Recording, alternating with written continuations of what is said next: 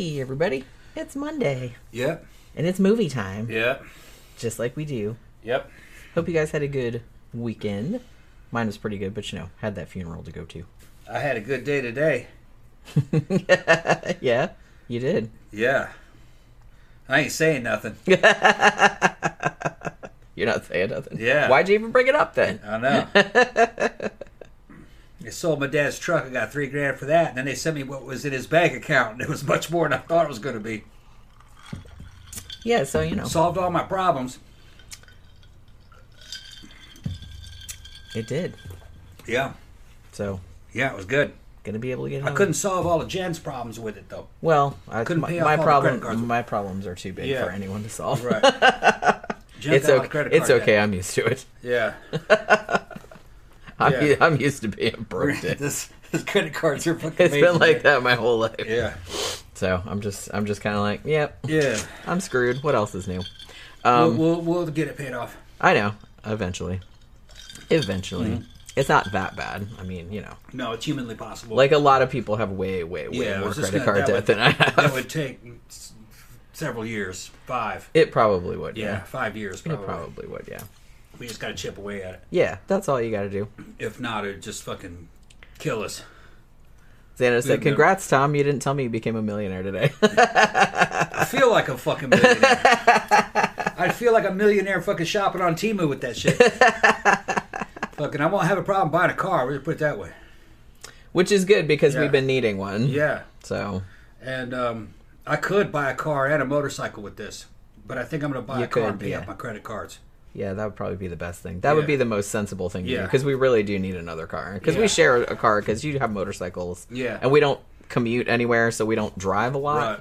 But my car is it still runs. It's very reliable, but Yeah. it's 20 years old. I could buy a used car, a decent used car, and a decent used Harley, or a, yeah, or a decent used, definitely definitely a decent used Indian. I can afford an Indian Scout. Well, Use them you for easy. You can Yeah. buy whatever you want. Yeah, and just pay it all outright. You wouldn't have to finance. Yeah. So so that was some good news we had today. Yeah. Um yeah, so thank you very much to Xanada for sending us this movie. Also sent us The Departed, which we will be talking about next Monday. Uh, Mrs. Peacock says, I hate this movie. Just my opinion. Some people do, but it really does seem like the overarching uh, you know, opinion about this movie is that it's a masterpiece. And I would tend to agree. I did see this movie. Did I see it in the theater? I kind of feel like I did. Maybe not. Maybe I saw it like maybe I rented it when it came out. So this was actually my second viewing, but you had never seen it before. No. If you like the Batman series, and and James Bond, like 007, and The Matrix, it's all kind of combined in the same. thing. I actually like this better than The Matrix. Yeah, well, it's a little more up to date than the Matrix. It's got some better effects. It's kind of a, it, it- it's kind of a more plausible story. I don't know. The, both those stories are kind of equally plausible or implausible, depending on how you want to look at it. Um, it's a good movie though. It's got a fucking killer cast, all star. The acting is really good. The special effects are really good. It's a very complicated movie though. You, uh, You really you gotta pay attention. Yeah, it's long. There's enough for. What are you doing, Pope? She's tearing up my bookshelf. There's enough for two movies attention. here, easily. Um, it's uh, it's complicated. It it would take. I'd have to see this several times to actually, I think, pick up on everything. I think because I was missing a lot of stuff. I was like, wait a minute, hold on, what's what's happening now? I had to kind of. And I will tell you that there is a shit ton of like Easter egg type stuff going on like in the background with like the numbers and the Yeah. music and it's like Yeah. there's all kind of shit going on in this that you don't really pick up unless you see it a bunch of times. Visually, it's great. Oh, the acting is really good. DiCaprio fucking knocks it out of the park. Everybody's Michael Caine's in it. He fucking he's great. Yeah, he's not in it much, but yeah, Yeah. he's in it. He, he, uh, all kinds of just any everybody that's in this movie's great. I They did a really love the ensemble. Yeah. I think like everybody works really well together. yeah. Tom Hardy's in it. He's fucking great in it. Uh, it's basically all the cast of Batman's in it. Well, yeah, like I Except said, I mean that's Heath kind of Ledger is it, but well. but you know he it's got everybody else in it. That's a good flick. Yeah. Danny Rowling said Dark City is the first Matrix style film and the best. You know what? I don't think we've ever reviewed Dark City. I've never I seen it. Fucking love Dark City. I've never You seen would it. probably really dig it. Yeah, I've only seen. Uh, That's another movie I feel like you need to see. I've only seen scenes from it. It looked really good. Oh, it's awesome. It's awesome. yeah. Um, and I feel like a lot of people, like a lot of people, like you know, slobber on the knob of the Matrix and stuff. And I'm, t- I like the Matrix. I'm not saying that, but I think it's, in my opinion, the Matrix is slightly overrated. I think.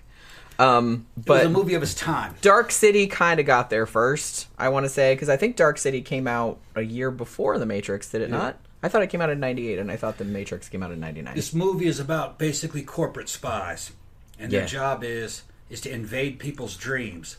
They have the technology to do it, and to get information from them by way of their dreams, Like from their subconscious. from their subconscious. They're called extractors. Yeah. And a lot of the stuff that's happening is in this movie is happening inside these dream worlds. So it's kind of like the Matrix.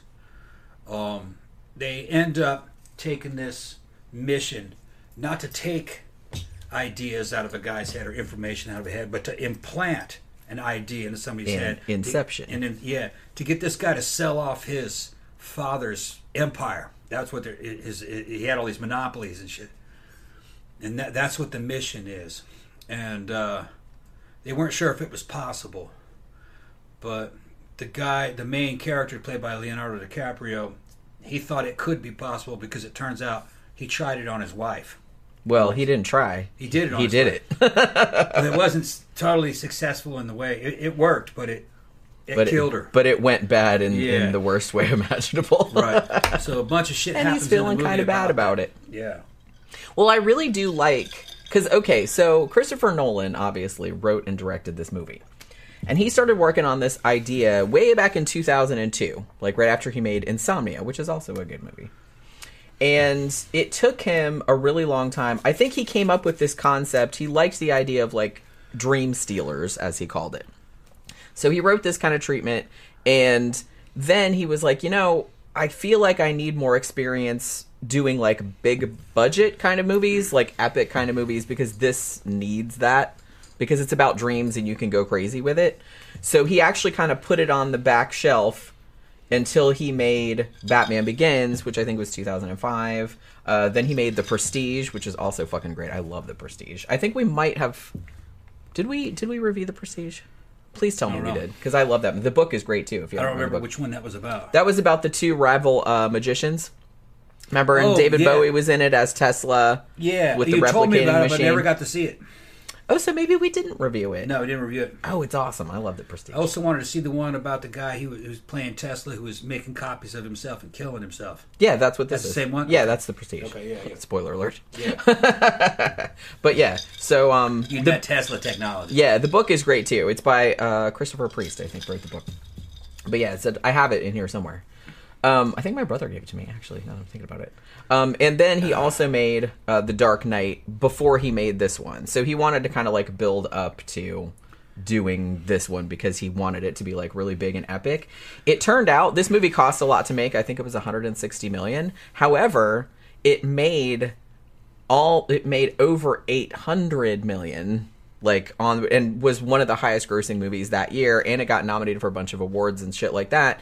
And i think that a lot of people because 2010 i was kind of watching some other reviews and like looking at some other movies that came out in 2010 a lot of people that are real into cinema was like 2010 was kind of a shit year. Like it you know a lot of really good movies didn't come out. I mean black swan and stuff like that came out but um so there weren't like a lot of really good ones. So everybody was like just you know just really amazed that this movie came out in the summer and it's kind of like a big epic blockbuster type of movie but it's also like really intelligent and like really intricate. And a lot of critics were like really jazzed about that because they said that just goes to show that you can make an intelligent movie that doesn't hold the audience's hand but still make it like this big epic summer blockbuster that's really successful. Yeah, and we got sent this movie Blu-ray from Xanada, who is in the uh, comment section right now. So I want to give him a shout out and thanks for sending us this movie. If you send us a movie, we review it. as soon as possible. I mean, yeah, goes, when goes we to get- the front of the line. Yeah, when we get to it. And uh, but no, I, I agree. He was Xanada sent me two movies. The other one was uh, another Leonardo DiCaprio. The Departed. The Departed, Which is uh, which is Martin Scorsese. we're going to see that one next. That's I know that's going to be good because of Martin Scorsese. It, that one is good. It is good. But well, me, me and Xanada had a couple of other Di- DiCaprio flicks in common. Like we both like Romeo and Juliet, which I think is a masterpiece. A great flick. If you haven't seen it, see it. It's Claire Baz Luhrmann, and I really like Baz Luhrmann a lot. Some Yeah. people don't. He's very fizzy and over the top. I get that, but fun movie. yeah, I like great it a lot. soundtrack, uh, accurate to the to, to the source material, um, just just a good flick. So, I, but the thing is, is that I had only seen that movie, The Aviator, which didn't make a huge impression on me. Really, Yeah, it was all right. it was okay, but it didn't make a big. And then I saw uh, Once Upon a Time in Hollywood, and that movie blew me away. And I was like, man, I didn't know that DiCaprio was a good actor Yeah, because I only knew him really from like child roles right. or not. I don't call child roles. I think that was, was a kind young of guy. yeah, that was kind of a fucking DiCaprio's good, man. he He's is, good. He's a good actor. I I, uh, I gained a lot of respect from him watching these movies. I want to see Blood Diamond too, which some people say it's a great movie. Other people say, well, it's just I really liked it. yeah. I want to see that one too.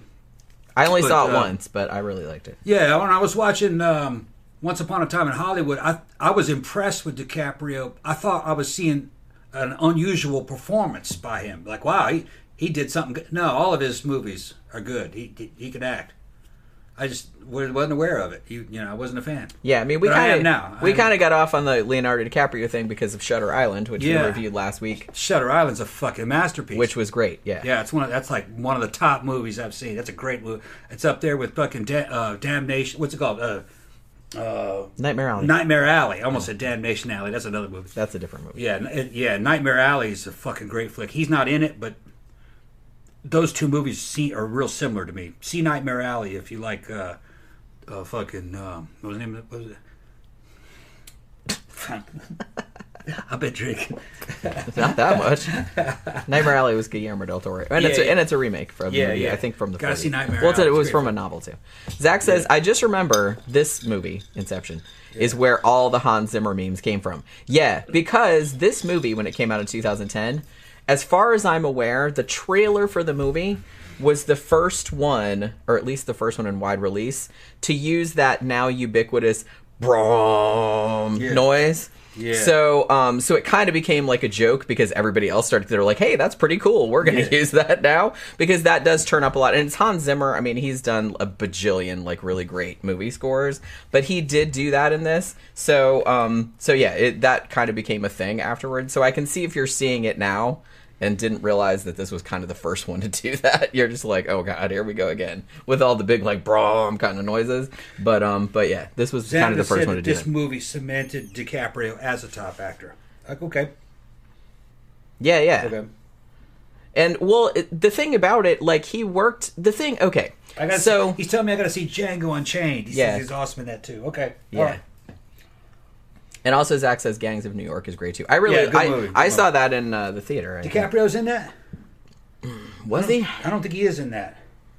I can't remember. It's been a Yeah. while. Like I said, I saw it in the. It was a good movie. I haven't seen it in a long time. Yeah, I, re- it was I remember. really basically true. A lot of the stuff. That you yeah, saw yeah. in It was based on kind of a true story. But yeah, so the thing about it, so Christopher Nolan, um, the cool thing about him is that he seems like a filmmaker's filmmaker in the sense that he's really, really into cinema as an art form. And so he'll really use stuff that like homages his favorite movies. Like for example, in Inception, um, you know, which most people know, but if you haven't seen it, it kind of operates on it's kind of complicated to get into, but it but it sort of operates on three distinct dream levels each one of those levels he based on a different movie that he was into. The top dream level, which was in like downtown LA or whatever, with the train coming through like on the road and everything, he based that on Heat, the Michael Mann movie, which we just reviewed not too Yeah. long ago. Uh, the second one down, which was like in the weird hotel, he kind of based on The Shining, and then the third one down, he based on uh, the James Bond movie on his on uh, Her Majesty's Secret Service. So I was So- right about the Bond. Yeah, yeah, yeah. Well, and you're not the only person because I watched Yeah. um uh, a very old like Chris Stuckman review of this, and he said, "Yeah, this is basically like The Matrix meets James Bond." Yeah. So it's kind of like so it's like an action movie. He wr- I think he wrote it initially like as a horror film, but then he decided to go heist movie. This is essentially a heist movie, Yeah. but set but more like sci-fi with some kind of horror elements. I feel. Okay, okay. Like a Mission Impossible flick. Yeah, yeah. It's a team of spies. They're going to try to pull this mission off, all acting together. Which you know, I love Mission Impossible, especially the newer Mission Impossibles. You know, when Tom Cruise, he he he, nails it. He he can compete with 007 franchise with the Mission Impossible. It it reminds me of Mission Impossible more than James Bond. More more like that Yeah, I get you. because they're a team. right. James Bond, James working on his own. Yeah, that's true. You know. I mean, you do get like I know Leonardo DiCaprio is obviously like the star of the show, like he's the main guy. He's the Bond. But yeah. but there is like an ensemble thing where everybody has their own role to play. Yeah.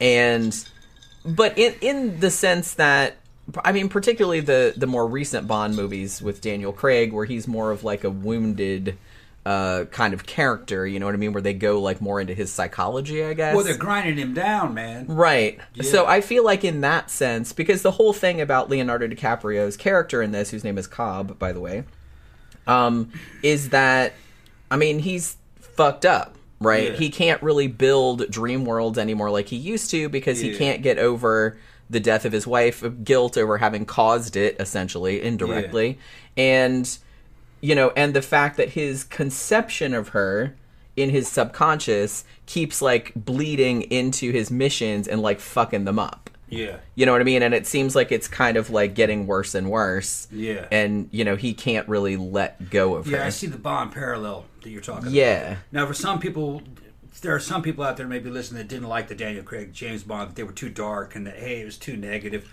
That's actually closer to the damn source material. Bond was not a fucking happy dude. You know, they had to pull him out of the gutter at the beginning of most of the, books to clean him back up and get him back on his mission. You, you know, um, but I, I, I was I'm a huge fan of of the fucking uh, of many of the Bond series you know, because they're not all the same. But I love the Daniel Craig ones. I got all I got them all on Blu-ray. So, um, but yeah, I see what you're talking about. That there are some Bond parallels, but the tone reminds me more of Mission Impossible. Yeah. Yeah, Which yeah, I, I the see newer that. Mission Impossibles. Yeah, but it's And- great though. You know, it's great. Like, Yeah, that's I mean the thing about it like I said and I think that it's kind of more I think the initial thing was that Christopher Nolan, he even said like in interviews that he wanted to do this more like a heist movie, but then he's like, you know, they're they're usually heist movies are kind of more action oriented and you don't really have like a big like emotional core or anything Yeah. like that. So as it turned out, I think that him and Leonardo DiCaprio worked together on that character to add more emotional resonance Yeah. to like to make it I don't want to say like a love story at the middle of it kind of is but the whole one of the themes of the movie is Cobb you know the character of Cobb trying to learn to let go of his dead wife and Yeah. live in reality. Now, we do want to discuss this and this is kind of spoilery and stuff like that. But honestly, I don't think can you even spoil this movie? Is it possible to spoil this movie? Because if you talk about things that happened in the movie and you haven't seen the movie, then they won't have any context for you, so it doesn't really spoil it.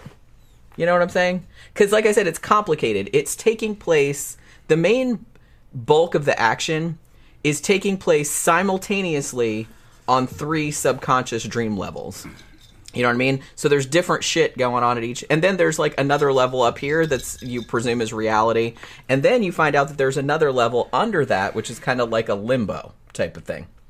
So you essentially have like a five layer cake going Yeah. on, and you have to keep track. And like I said, this this is where it gets confusing. the movie different- doesn't really, it doesn't pander, like it doesn't really like it. I'm it gonna ex- slow down and tell you what's happening. it explains how Yeah. shit works. It Yeah. explains what the rules are, and, And it generally keep- does keep- stick to those rules. Yeah. But it trusts you to keep up. right, you got to keep up. So you really do have to like pay attention to what's going on. So like I said, it would I think it would behoove most people to like see Yeah. it a couple of times just so you catch everything. And the that's in there. Matrix will pander to you. The That's Matrix see, that's why I didn't like it. The Matrix much. would explain to you exactly what was going on. You know what I mean? And they, they were very slow with you, which I think that made it a successful movie. Because come on, let's let's be honest. The average person in a theater, the hundred IQ, half of them dumber than that. They need to be, have their hands held to walk through it. They'll fucking really they'll really enjoy it, especially if they're young. Young young guys really like the Matrix because it was like a new concept. Yeah. That's another thing about this movie. Had I seen this as a teenager, I probably would have liked it even more. You know what I mean? There's all the weird shit that was happening. I mean, it's a But great it- concept. I'm seeing it as a jaded 54 year old, and I'm going, yeah, that's a that's a cool idea. But I was recognizing a lot of the the tricks that it was doing. You know, I was like, oh, I know where. Well, they got yeah. I know where they got this. Well, yeah. Yeah, you, you're right. He is a James Bond type character, like kind of like Daniel Craig, but he's within a team, kind of like, uh, kind of like uh, Mission Impossible. They're kind of doing the Matrix, and it's also kind of like a, a heist flick. But the Mission Impossible flicks are kind of like heist flicks. And too. honestly, there's nothing new under the sun, There's nothing really. new, I mean, yeah. you can't do anything new, Right. really. You can just take tropes and things like that and remix them Yeah. into a way that's original, Yeah, which this like- absolutely does. Okay, Nolan, man, he did a great job in, in Batman. There's not really going to be anything new in Batman. He did kind of freshen it up and give you a, a different version of it. I thought it was really good. But the Batman concept's not very original. This is as original as you're going to get for Nolan. This is Nolan's fucking tale. He's telling it. We still need to do Memento, by the way, I haven't seen that one. which came out Yeah. years before this one. Okay. Well, I told yeah, I told Tom I was like, okay, well, it's about um, a guy who can't form new memories. Like he has short-term memory loss. I said so the whole entire movie is filmed in backwards order. The scenes are all in backwards order. And he was just kind of like, um, no, I don't think I'm ready for that. Yeah. so was- I'm like, it's really good though. I didn't have a hard time following it. Yeah. But this one, I can see. I did not have a hard time following it, but I can see how people would because, like I said, it doesn't. Re- you really, really, really have to like pay attention to everything that people say and like what's going on because it goes back and forth like all the time. So basically, like I said, here the, the plot of it is is you have Leonardo DiCaprio's character is Cobb, who is an extractor. His whole job, which it's implied is not entirely legal. I mean, it's corporate espionage, right? So it's not entirely on the up and up. So his whole job is to go. They've developed. They don't go too much into this. It's not too like hard sci-fi or anything, but they just kind of offhandedly mention that this kind of shared dream technology, which is engendered somehow through like some chemistry type thing. Which, like I said, it's not important. Um, you know, they they don't bog the movie down with explaining the whys and wherefores of how the shit works. They're just like, we can do it. Okay, just move on. So they have like a shared dream space. And if you can go into somebody else's dream and take information from them, and then you can give it to others. So he gets paid like big money for, like, by these big corporations to go into other people's dreams and extract useful information that the other companies can use to fuck them over. You know what I mean? So that's what he's doing at the beginning, like him and a couple of his other team members. So that's what he's doing at the beginning, um, but he doesn't succeed.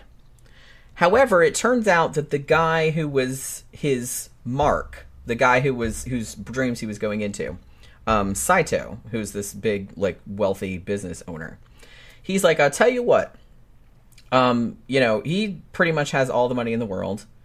And he's like, if you do this job for me, I will make it so that you can um, go back home and see your family, which he's not been able to do because of like a murder charge. He can't go back to the United States and blah, blah, blah.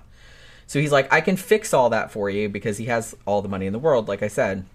He's like, but what I want you to do is go into the mind of the son of this big, huge like company owner that was like a rival company to Saito's, and he's like, I want you to go in there and plant an idea in his head that that he can break his dad's company up like after his dad croaks, right?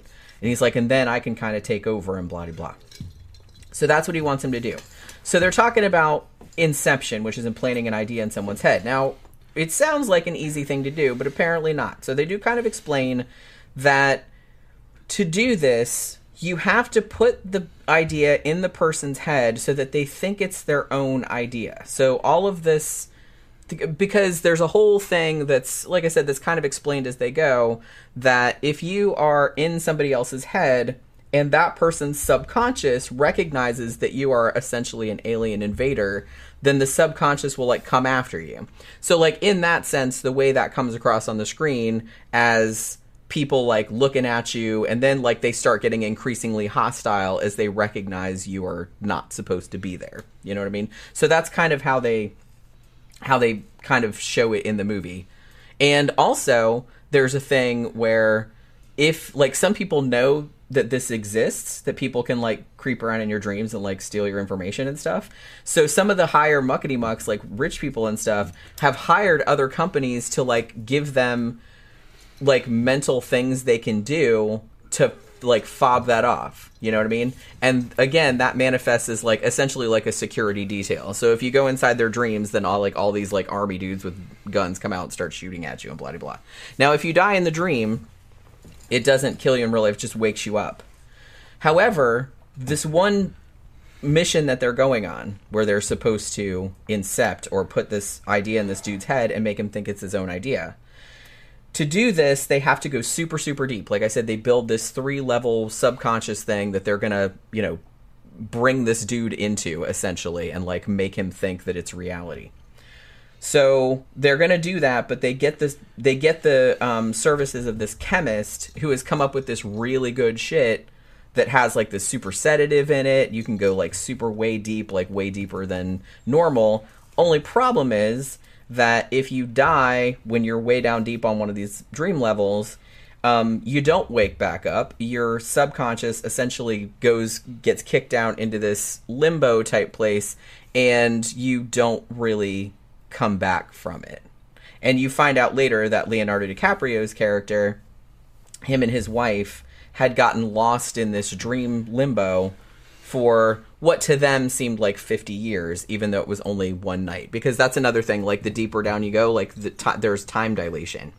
So that's another thing that you have to kind of keep track of. And like i said the best fucking part of this where they're doing the whole big heist where they're trying to you know essentially implant this idea in cillian murphy's mind is they have the three layers going on at once because they have different members of the team like on the different layers because they have to like wake the people up at a particular time and all this other kind of stuff.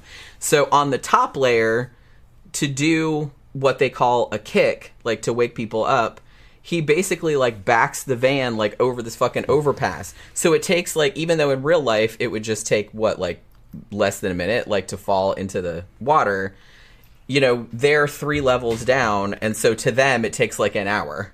So so you see this van just slowly slowly like while they're like trying to do shit like down because they have longer time but you know what i mean? So that's so you really have to kind of keep track of all. And the crazy thing about this there's there's massive numbers of videos on youtube explaining all of the little easter eggs and weird little details and shit like that. They said one of the coolest things is that the song they use, uh, that Edith Piaf song that they use to um, signal to everybody like when a kick is coming. So they're like, "Hey, wrap your shit up. We're gonna wake y'all up now." Um, that song is two minutes and twenty eight minute, two minutes and twenty eight seconds long, and the movie is two hours and twenty eight minutes long. And he probably did that on purpose. But like everything about like all the numbers on the shit, like the number on the train, uh, is the same as like the hotel room number, but like reversed. It's just like all of this crazy shit, and he did it all on purpose. Um, all of their names, like the first names of all their names together, spell like dreams pay or something like that. There's all kind of crazy little details in there about the shit. So here's the thing that a lot of people, why people still talk about this fucking movie, is the ending. Yeah. Now, and Christopher Nolan himself has said this is the one question that people is more than any movie that I've ever made. He's like people ask me this question all the fucking time, and he's like, and they ask me it almost as if like I'm gonna answer it. Which I mean, he kind of has though, but there's still like a lot of theories about this.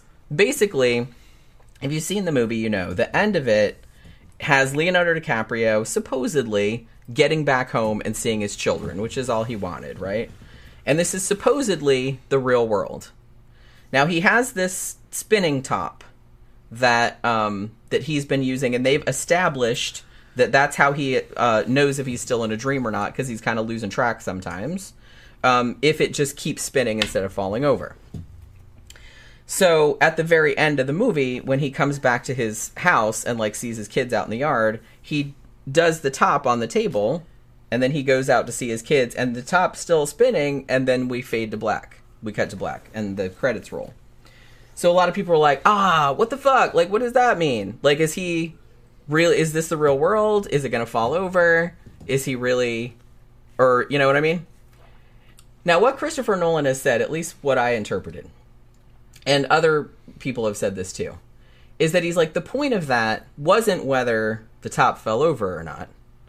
The point of it was that he didn't care if it fell over or not because he just spun it and he left it there. Because they said several points during the movie he would obsessively like spin it to make sure like it fell. It's like, oh my god, am I in the real world or is this a dream or whatever? Because in a dream it would just keep spinning. So he's like the whole point of that last scene was that it didn't matter. He didn't look at it. He was just like, "Oh, there are my kids. I'm to go." So if this is a dream, it didn't matter to him. That's kind of that his children were more important and he just chose to accept this reality. Now there are theories floating around out there that um, I mean, I think I don't know. I think that he did actually get back to reality, although I know that there are arguments against that as well, which are perfectly valid. Some people have argued that Ariadne, uh, Ellen slash Elliot Page's character, that she came up with because she seemed very concerned about. She was the one that constructed all the uh, mazes, like all the subconscious worlds, right? The dream worlds and she seemed very concerned about his inability to keep his wife from like fucking up their mission because you know it wasn't his wife it was his conception of her like his guilt about her death. And she kept popping up and fucking up their shit. And she was concerned about that rightly so because she was on this job too. So some people have said that ariadne made um, a dream world for him without telling him and had put him in it, had incepted it, you know, into mm-hmm. him without him being the wiser. Which I suppose I don't really see that there's anything in the movie that would negate that. I mean, that could be the case. But like I said, I think the point of the last scene is that it didn't matter to him anymore. You know what I mean? Like Yeah. even if they're not real, because that was kind of the whole thing was that and I like th- I like that he kind of left it like that because now you're sitting there thinking, well, wait, what? Well, is anything real anymore? like, there's no, was this whole movie not real? You know? Reality is a point of view. Yeah, and I kind of think that's the point he was making yeah. was that he said he was in dreamland with his wife for fifty fucking years. Yeah. and then they did all this shit. They weren't though. They were just asleep and they were just asleep for like one night. for one night. But to They- them, it seemed they- like yeah, 50 For them, it was fifty years. They bought into it. And I've never had a dream like that. Yeah, I have to. Yeah, yeah. I've never had a dream like that where it's like fifty years. But I've had dreams where it was like a f- seemed like it was Where it was like a long time. a couple days. Yeah. Yeah. But it's it's very jumpy. Yeah, But they said they got good at it, kind of like um, it was like lucid dreaming. Lucid dreaming. Yeah, they Which- built like a whole world down there. yeah. Theoretically, you might be able to do it, kind of, but I don't think you could do it. But like I said, it's a fascinating concept. it's a good concept. Yeah. because you know even if it doesn't because the thing about it you could go really wild with this but the thing about it because tom is like because at one point he said well man you'd think they'd be coming up with all kind of like crazy weapons and all this kind of shit i said yeah but the whole point of their job is to either ex- that was the cats running Cats running like a buffalo. I just hear them running around chasing each other in the hallway. Um, the whole point of their job was to either extract or implant information. And to do that, you kind of want the shit to be sort of realistic. Because I'm thinking if it's like too fantastical, then the people will be like, wait, what the fuck is going on? Like they'll they'll be aware that they're dreaming. You know what I mean? But there is crazy shit that happens in this, and like the visual effects in this are amazing. And when I, because we're, I'm sitting there thinking, I remember when I first saw this, and that great fucking fight scene with um, Joseph Gordon-Levitt and like fighting the people in the ha- the spinning hallway, like because in the one dream layer up, their van is falling off the overpass or the bridge or whatever, And so they're kind of flying through space. So one dream level down, because he's sleeping in the van, so he's like flying around all over Yeah. like this hotel room. For but he's like used to it because he does this all the time. And I'm watching that, and I didn't look it up at the time because I was like, man, that looks so good. It does not look like CGI. You know why? Because it's not. That is not CGI. They built a hotel room hallway fun, yeah. in a hamster wheel, Yeah. essentially, Yeah. and then just had them Yeah, kind of like, yeah, so it only way you could looks do what they were doing. really good. Yeah. High Desert said that um, he he thought that Cell with Jennifer Lopez was a That's a dream. great movie. I love that movie. That movie. We should probably review that one that too. I movie think. starred Jennifer Lopez and her booty, and it was a fucking great movie. two separate. Yeah, yeah, of course. That's kind. yeah. of course, man. She brought the booty along with her. But um, Yeah, I brought my booty Yeah, today. yeah, Usually yeah. I would leave it at Yeah. home, but today I brought Yeah, it with. but any, but anyway, uh, she did. I did that shit on purpose, people. But uh, that was a good movie. Uh, she was penetrating the dream world of a serial killer, trying to find Yeah. where uh, where he had stashed some uh, female victim that he had in a cell where he was going to drown her. That was a cool flick. I haven't seen it in a long time. Yeah, I remember the But visuals and that I being really really, liking it. really crazy. Now, he said it was a better movie. One of the things that It's made, a different It's movie. different. What made that movie really good is that it was it was relatively simple and accessible. Uh, this movie is not simple. It's it's it's a lot more complicated. It's just a different kind of movie. Uh, but Yeah. the, but the cell was good. Cell was easy to follow though. It was, yeah, it was. Well, and like I said, I what you said about the Matrix, I mean, that seemed like a pretty simple concept. This Yeah. is not a super complex comp, you know, concept, but the way that it's executed, They're telling three stories at once towards the end, or four stories. Yeah. So you really have to keep track of where everybody is, like who's on, who's on this Yeah. level, what's going on in the real level, you know, where's the real world, and then there's all that other Yeah. stuff, like the subplot about him and his the relationship between him and his wife and it's just kind of like you know is this the real world when he comes out of it at the end because it's kind of seems like maybe Yeah. not and it's just you know because some people have said oh when he sees his kids at the end they're in the exact same position and like wearing the same clothes that they were like every time he sees them in his memories Yeah. but i don't know Most impressive thing about the cell is that J Lo can actually act. She's actually yeah good. well she yeah she I didn't. I didn't expect it when I was watching it. I was like, "Yeah, she's gonna. This is gonna be stupid." No, she. She. I I bought it. She was like, "Yeah, she can act." She hasn't been in very many movies, though, has she? no she's been a shit ton of movies she- what are you talking about yeah I guess I haven't caught her. yeah now. she's been a shit ton Okay. of movies So uh, that's well, it's good because she can act. Yeah. Yeah. I think yeah, I think people are always skeptical, like when somebody who's mainly known for one like thing, singing like shit, yeah. singers and stuff, and it's like, oh, they want to be in a movie now? Yeah, right. Fuck off. But Like, like, Vanilla Ice trying to be in a movie. yeah. Well, because and I can see why people are skeptical because Yeah. most of the ninety nine percent of the time, that shit does not work out. Just you know, stay in your lane. But there are always those people that are multi talented, Yeah. you know, so you never know. Just give everybody a chance. You know what I mean? Danny Rowling said this sort of sounds like that Dennis Quaid dream film. Oh, Dreamscape from 1984. It's um not really. I well, I think the just the general concept of you know a shared dream world is similar. But I love Dreamscape. But you know, it was the 80s. Um, it was like I said, it was a lot more straightforward concept. This one is a lot more complex, you know. And like I said, there's a lot more. It's like it's basically like a heist film, but taking place like in a dream world. But um, but like I said, they they do a lot of cool shit with all the special effects and everything. And I was actually quite surprised to learn that most of the special effects in this are practical. Other than the stuff which obviously they couldn't do uh, practically because there is um, a scene where uh, when Cobb first takes Ariadne into a dream world to kind of explain to her, you know, the job they want her to do, like, and everything. So that's she's kind of like the audience insert in that way because that's kind of how they explain the rules of like how to do this and everything like that because she's kind of new coming out of the team. She's like a college student and stuff, and she's going to be the person that's going to construct all these dream worlds for the guy that they're going to implant the idea into.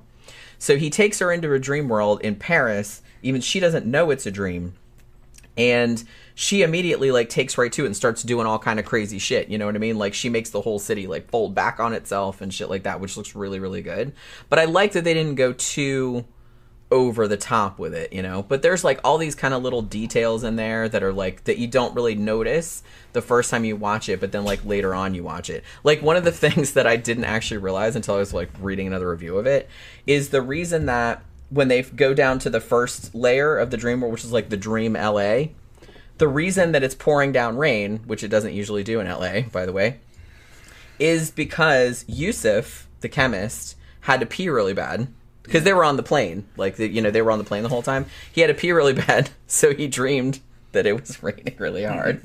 but it's just like, and I was just like, oh my god, I didn't even realize that. But there's like all kind of like little details like that that you don't really notice unless you see. But yeah, so oh, and even the the shot of all of them in the van going over the bridge like when they're underwater like in they did that for real that's not cgi or anything like that and they were like yeah when we were passing the the scuba gear back and forth yeah that we were really doing that Yeah. so we had to be under there for like several minutes at a time and like What they're trying the to do is they're trying to make sure that those effects would hold up and they do because Matrix effects didn't really hold up. No, you know, some of the shit that they were doing, dodging bullets, it looked cool at the time, but you look at those scenes now and you, you see what they did.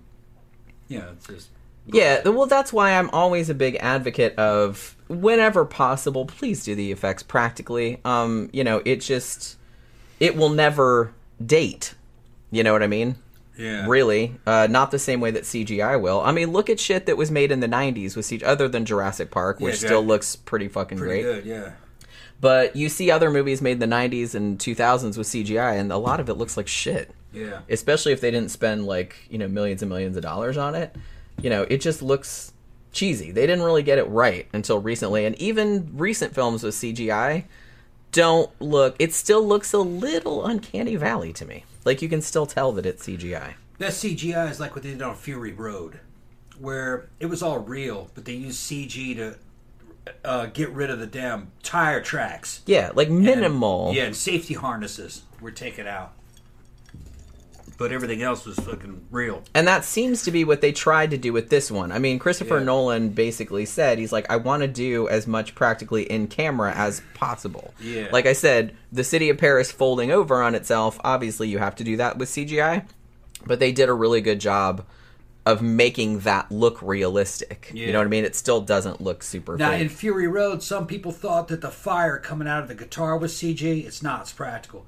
Yeah. And then that and that that truck that had the stage on it when it's wrecked, they thought that was CG. It's not. no, they That's wrecked a real truck. They wrecked that truck. And I saw the it way all all that the shit went flying stuff. off and everything. It was all it was practical. Now the the steering wheel that came and swallowed up the camera that was CG. But Yeah, the, but that truck crashing was real. Just that the way it was shot, the frame rate made it look kind of weird. Yeah. But yeah, most of the um, you know. Yeah, Xana said, "Will the visuals in this movie hold up 20 years from now or will it look like bad CGI?" It'll, Well, it'll hold up. Yeah, this movie in particular cuz like I said, I saw that this came out in 2010 and I saw it probably in 2011, 2012, something like that. And I remember it looking like really really good. And then I didn't know that most of the um, effects had been done practically. So when we saw it again, and particularly that fight scene in the hallway, I was like, "Holy shit, that looks fucking great." I was like, that looks Yeah. real. Like that does not look like 2010 CGI at all. Yeah. And then I found out later it's like it's because it's not. It's because it's not. They did it for real. Like they had an actual rotating hallway, and uh, he basically had. I think he had a safety harness, obviously, but um, you know, he just had to kind of maneuver around and like not get hit by the lights and all that other kind of shit. They had to like rehearse it and all and everything. And like I said, they you know all the underwater shots and stuff like that. They really did all of that for real, and you can tell um, it looks really really good still, which a lot of movies from 2010 um, do not. But um, but yeah, so I don't know. So what I don't know what everybody's theories about this movie are. Whether you actually think that the whole thing was Leonardo DiCaprio's dream and like he wasn't even uh, in reality at the end, or I don't know. I kind of think he was, but some people are like, like I said about the kid. Oh, the kids didn't look any older, and they had the same clothes on. And why was Michael Caine there? Because I thought he lived in Paris, and what is he doing in you know in the U.S. like wherever they landed, and all this other kind of stuff. And nobody talked to each other, and that's really weird, and all this other kind of shit. But I don't know. I like I said, I think there's arguments, and it's kind of intriguing to think about that maybe the whole thing was. But like I said, I think the whole point of the movie was that because they had a couple conversations earlier about just kind of like accepting reality. You know what I mean? Mm-hmm. Because that was kind of the whole point of their of him and his wife's whole thing where you know, they lost themselves in this limbo dimension because they could do whatever they wanted and they could build a whole entire world just for themselves and stuff like that, but they just got lost in it. And then he started freaking out because he couldn't distinguish the dream world from reality anymore, which started flipping him out. And then he accidentally implanted the idea in her head that her world wasn't real. He was really just trying to get her out of the limbo, but when she came back to reality, she didn't believe that was reality either. And so then she ended up killing herself, perhaps thinking that that would wake her up. You know what I mean? Because it's significant that she killed herself by jumping out of a window. Because they they established several times that the kick is like that feeling like when you fall. You know what I mean? When you're falling asleep and you're just like, "Ugh," you know, and it wakes you up like you feel it. I have that all the time. One of my major things is like I'll be kind of like drifting off to sleep and I'll dream that I'm walking downstairs and I miss one. And that wakes me up. Yeah. So they're tr- they're talking about that. So I think it's significant that she jumped out a window thinking, "Oh, if I jump out a window, I'll die in this dream and I'll wake up in the real world." But that was the real world, so she died. You know what I mean? So the, so there was a whole thing about accepting particular realities and she never could and then he felt bad because he had implanted the idea in her head and it kind of grew into this big thing and so he knew that it could be done because of that. But yeah, there's just there's like just so much fucking detail in this movie that it's absolutely crazy. Like I said, I watched a couple of videos about it where they were talking about all of the shit that was in there, all the shit that was going on in the background, like all the stuff with like the numbers, all the stuff that people said, um, you know, that kind of uh, you know, sort of um, what's the word I'm looking for? That kind of like matched up with other things, and it's just insane how intricate this script was, like how well thought out it was, and it's really something that you can't get a handle on just watching it one time. This is definitely a very very rewatchable Yeah. film because you miss so much because there's just like so much stuff going on at the same time. Um, Football Pharaoh says, Jen, I love your analysis here. It's fun to listen to. I respectfully disagree, though. I think he is dreaming at the end.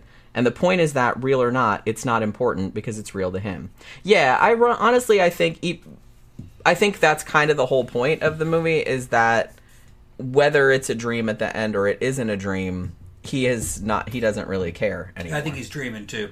Kind of like, kind of like out of Total Recall, Arnold Schwarzenegger.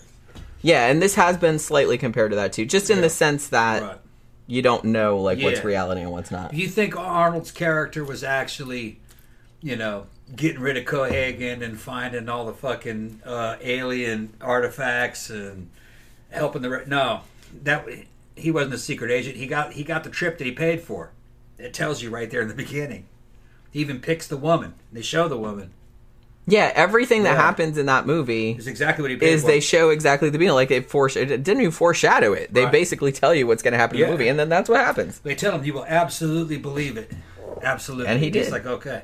And they made sure that he absolutely believed it in the scene where they come in and they're from Recall and they're trying to save him.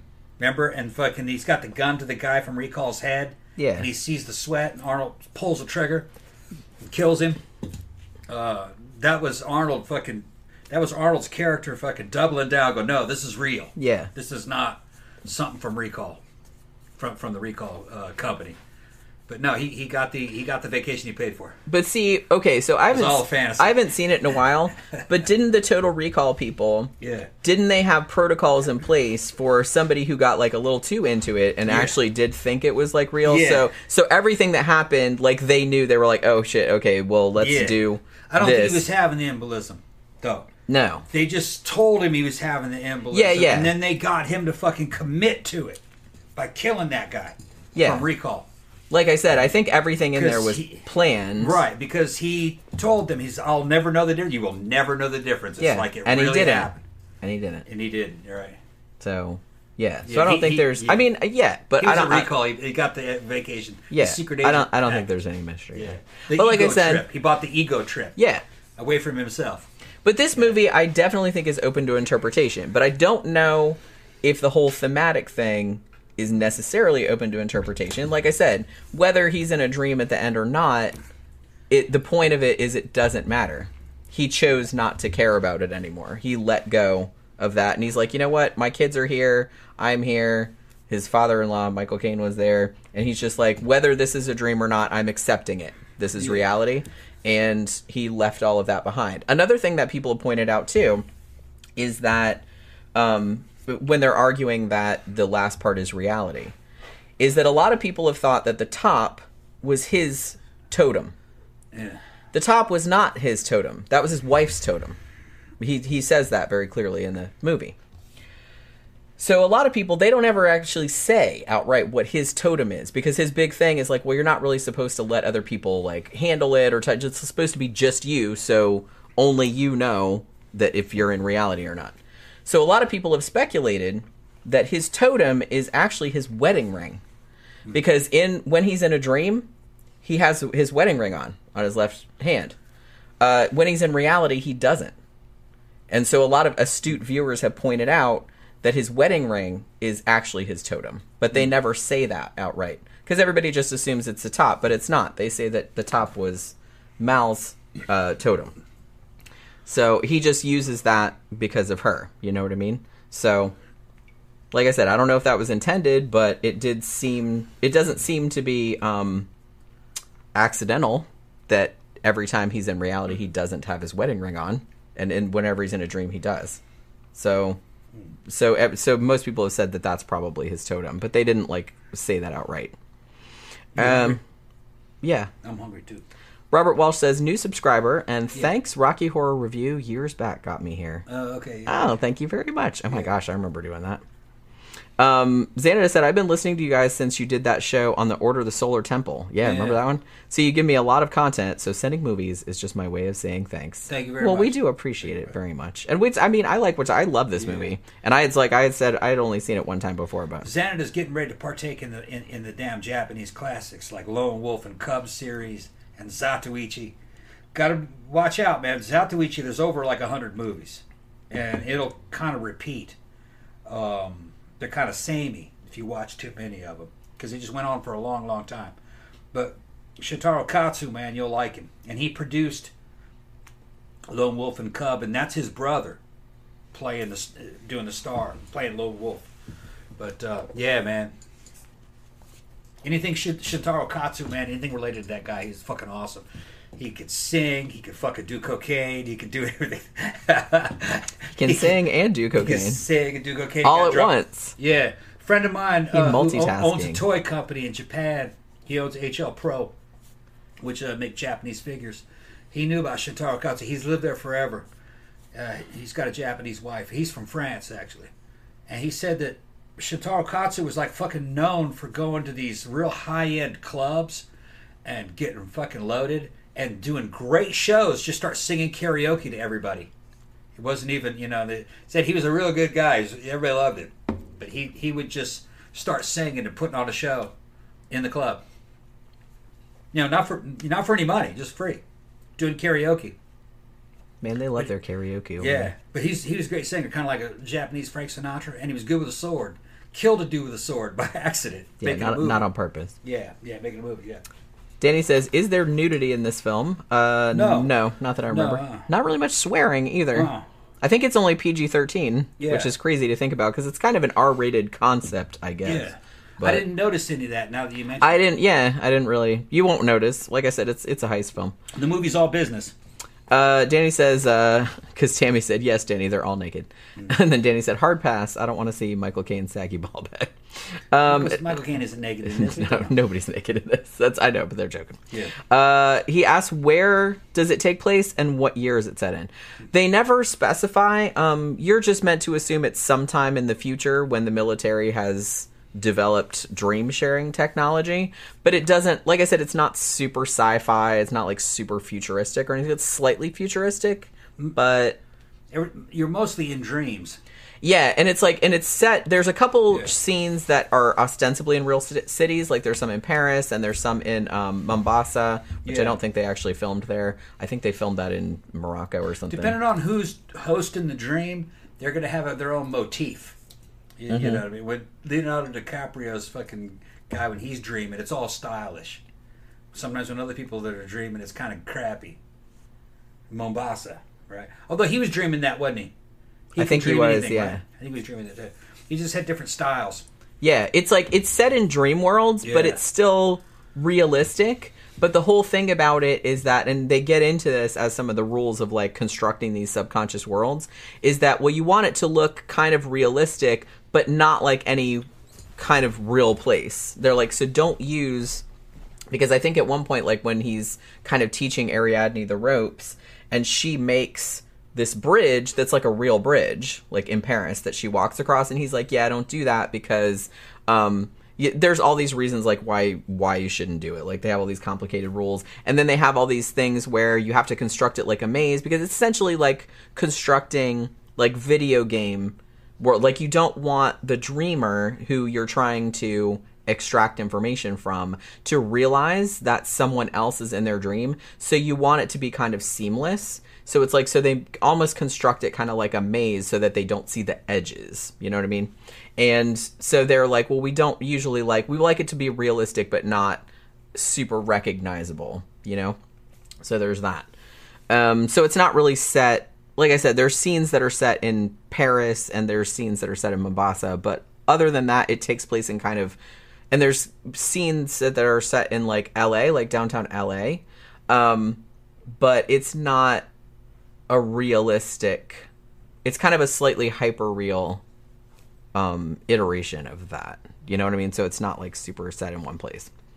Um, yeah, Xana said I'm going to check out the Japanese movies Tom recommended. Just busy Yeah. working. I'm at work right now. Speaking of Japanese movies, a lot of people have pointed out that this movie, the concept of it at least, was may have been partially inspired by the 2006 animated Japanese film Paprika, which I haven't seen, but I've seen like a um uh like a big complicated breakdown of. I think Brandon Tenold did one, so I've seen like big chunks of it, and it does seem similar in concept, and some of the scenes are homaged here. But I don't know how similar it is because I haven't seen the whole thing. You know what I mean? So there's that. Um, let's see. Hugo said, if you like this film, check out Denzel Washington's Deja Vu and Source Code. I don't think I've seen either one of them. I've heard of them, but I haven't seen them. Xanada said that he's sending come and see. Oh yeah, I can't wait to see that. Like I said, I heard it's soul crushing, but Okay. I'm into that. That's the Russian one, right? Yeah, yeah, yeah. Yeah. Yeah, I said He he the said Criterion edition. Yeah. He said, then I won't send any for a while, but I want you to see that one, Jenny. Yeah, I want to see it too. He's interested to see, interested to hear if you consider it a horror movie. I do see it. It's interesting because I do see it come up in some lists of horror movies, even though it's technically not supposed to be a horror movie. But I kind of feel like it maybe has the same thing as that British movie from the 80s called Threads, which isn't really made as a horror movie, but most people absolutely see it as a horror movie, which I think it is. I reviewed that a long time ago. And honestly, I think that's one of my most popular videos. That's the one that I get the most comments on, for real. like, cause that movie is fucked up. It's like a realistic nuclear war film, and so it's uh, pretty depressing. But yeah, all right. So I guess Tom's getting kind of antsy and hungry, hungry, back yeah. there. So we haven't eaten much today. Yeah. I had one piece of chicken. That's all I've eaten today. We, And can go, we can go get Chinese food if you want. oh, well, that sounds like. Are they still open? Yeah, I guess Well, they are. We can see, yeah. I guess they are. All right, so we're man, we're gonna go get some Chinese food. How exciting! All right, so thanks everybody for dropping by this evening. Uh, thank you, Xanada, again for sending this movie. Like I said, we'll do The Departed um, next Monday on next the thing. Now Wednesday's show, I'm actually kind of excited. I know this is kind of messed up, but I'm actually kind of excited about this. Somebody recommended on the last episode that we do a show about the 2001 anthrax attacks Okay. which I thought we had done a show about, but we didn't. I was thinking of the Chicago Tylenol thing, which happened Yeah. back in the eighties. Um, we did we did a show on that. Yeah, there There is? there is a Okay. lot. So so yeah, so we're gonna do a show about that on Wednesday night. So hopefully you guys can join us for that. Should be really good and really interesting. There's actually a Netflix documentary series about that, which I probably want to watch at some point, like tonight or tomorrow. So yeah, so that should be good. So hopefully you guys can join us for that, and we'll see you guys again on Wednesday night. Good